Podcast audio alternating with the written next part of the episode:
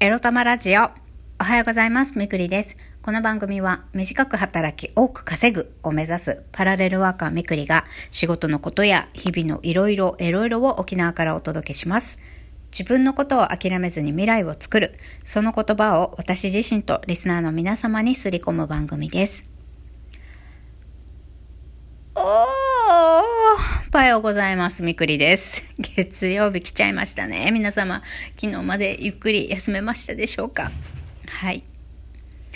早速なんですけれども、もう今日のテーマ、いきます。もう無駄な話はやめて今日のテーマいきます。今日のテーマは、買ってはいけない10選についてお話ししたいと思います。これはね、YouTube で見た動画の完全なる受け売りです。そしてね、URL のコピーはしません。めんどくさいから。ごめんなさい。でも、とりあえず、買ってはいけない10選の動画を見たよっていうのをシェアしていきたいと思います。月曜日の朝からね、元気になるような、えー、配信でもしろやって言われてしまうんじゃないかという気もするんですけれども、だってね、にえー、お休みの日ってやっぱり時間があるからいろいろネットとかでさ、お買い物しちゃいません？ね、昨日もね、ピコピコピコピコアマゾン見たり、楽天市場見たりとかさ、まあ、それ以外のなんだろう、女子だったら D ホリックとかそんなところなんでしょうか。ね、モノタロウとかね、男性だったら。わかんないけど、休みの日にモノタロウ見てる男性いんのかないいなくはないと思うけどね。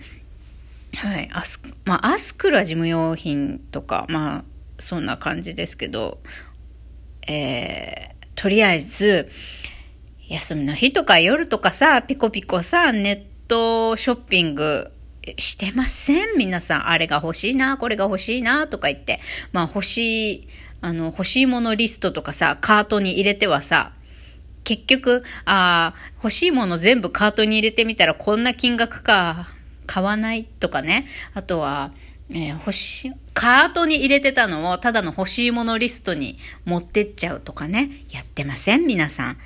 で、まあ、買う、これ買いたいなって思ってるのはいいんですけれども、実際問題、私もね、債務整理をこないだしました。そして処理しなきゃいけないレシートもたんまり溜まっております。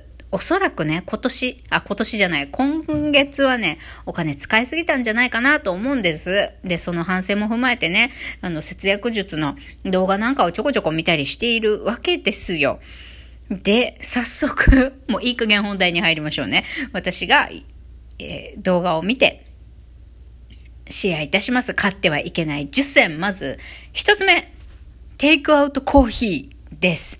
まあ、コンビニでもカフェのでも何でもいいんですけれども、とにかくテイクアウトコーヒーちびちびちびちび外で買って飲んじゃいけませんよという話ですね。自分でね、まあ、スーパーとか、もしくは美味しいカフェとかコーヒー屋さんとかってね、あの、コーヒーの原液売ってたりすることもあるんで、まあ、それを買ってね、市販の、まあ、牛乳なり豆乳なりでね、自分で割って家で飲むと、それの方がね、まあ、1杯50円とかそれぐらいで済む場合もあって、自分でね、家でコーヒーを入れた方がいいですよというお話ですね。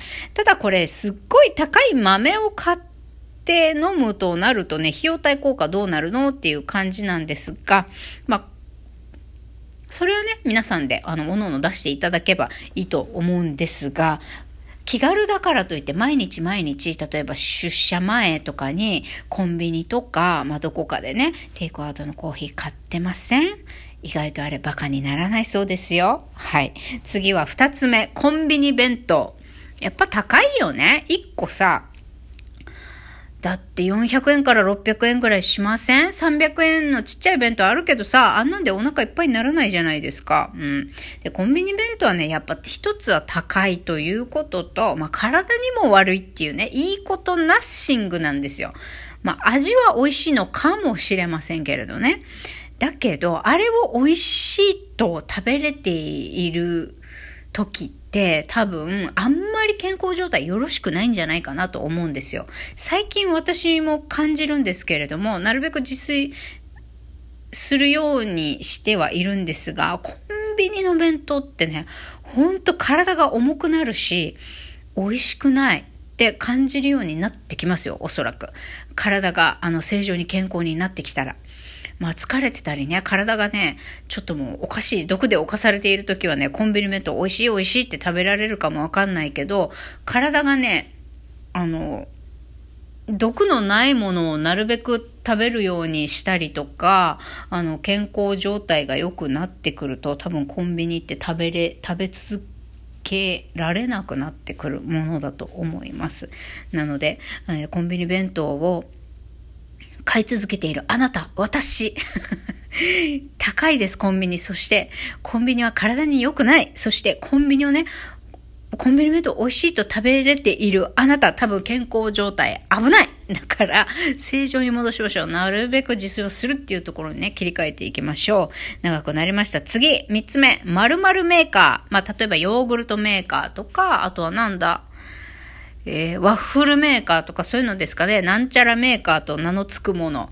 は、えー、別にね、他のものでも代用できます。自炊ちゃんとすればね、そういうものを、あのー使わなくてもよかったり、もしくはそもそもなんちゃらメーカーを、がないと作れないようなものは、えー、食べないっていう風にね、した方が良いと思います。まあ、無駄に物が増えるしね、うん、そういうのにお金使うのはもったいないよということです。そして4つ目、収納グッズ。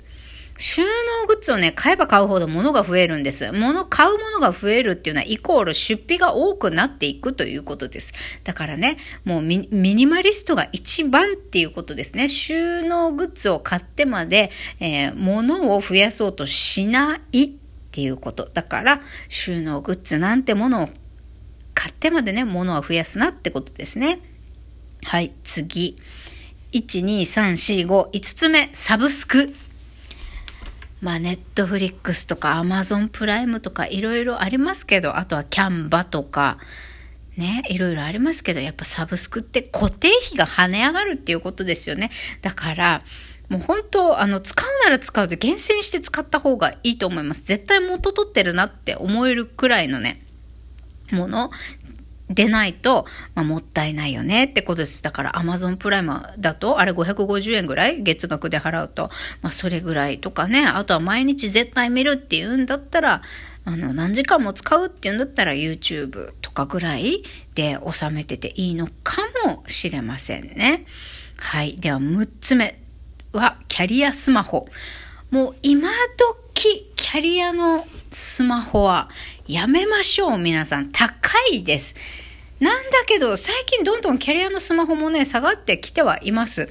なので、やはりそこもね、あの、キャリアじゃないところと、何がお得でいいのかっていうのをちゃんとね、金額、あの、見比べてみるっていうことが大事ですね。なんとなく便利だから切り替えるのめんどくさいからとか、そういうので、えー、商品とかサービスを選び続けないっていうことが大事なんだと思いますね。もう特に固定費抑えたいとなったら身の回りのものとか生活雑貨とかね、そういうのの、まあ、買い物のね、見直しっていうところから始めた方がいいんでしょうね。はい。で、次。ブランド品。1、2、3、4、5、6、7。7つ目はブランド品。もうブランド品買う必要ってあるんですかねもうこれが好きで好きでたまらなくって、もうこれがなきゃ仕事にならない。これがなきゃ生活にならないんだって言うんだっったらしょうがないとして。まあ、とにかくブランド品はね、あの、お金持ちになるまでは買わなくていいと思います。はい。次、八つ目。宝くじとかのギャンブルですね。うん。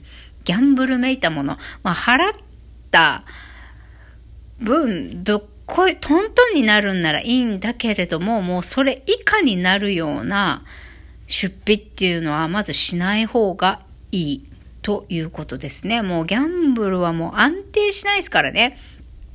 もう入ってくるお金だってそれに使い込んじゃうお金も、まあ、とにかくね、あの、安定しないものはやめた方がいいっていうことですよ。お金の使い方でね。うん。はい。ということで、次。9つ目。リボ払い。これはね、リボ払い。まあね、分割できるからっていうのでね、大きい買い物とかね、しちゃう方もいらっしゃると思うんですけども、リボ払いの恐ろしいのはやっぱり利子ですよ。いつまでもいつまでも、もう元金が減らないみたいなね。もう返すまで長く時間かかっちゃうんで、まあ、なるべく、えリボ払いをしない、分割払いをしない、一括で買えるものしか買わないっていう風にした方がいいと思います。次。最後10番目。車。これはね、車社会の沖縄では難しいことではあるんですけれども、うん、ないと買えないから買うしかないんだけれども、あまあ、例えば短いローンで終わるんならいいんですけれども、例えば、もうこういうね、ローン組まないと買えないようなものを買わなきゃいけないんだとしたら、もう勤め人のうちにね、早めにローンを支払っておくっていうのがいいと思いますね。うん。私が思うに。アルバイトのうちはね、ローン、まあ、まずローン組むの難しいだろうから買えないんだと思うんだけど、まあ、勤め人やってるうちに車を買うんだとしたら、うーん、まあ本当はね、買うんだったら新車で買った方が長持ちするからいいではあるんだけど、やっぱ新車買うとなるとね、高いですからね。まあそこの辺もね、費用対効果っていうか、まあ新古車に近いものを買うとかね、もうローンで買うしか、まあ買わなきゃいけないものがあって、それはもうローン組んでしか買えないものなんだとすれば、なるべく早く、えー、完済するっていうね、のを心がけた方がいいと思います。ということで、えー、買ってはいけない10選でございました。この中で、じゃあ、みくりがやらかしてしまってるのどれ、いくつぐらいあるかというと、1、2、3、4、5ですね。もう半分やらかしちゃってるっていうことで、もうこれをね、なるべく削っていきたいと思います。ということで、節約術のシェアでございました。今日もゆるりやっていきましょう。それでは、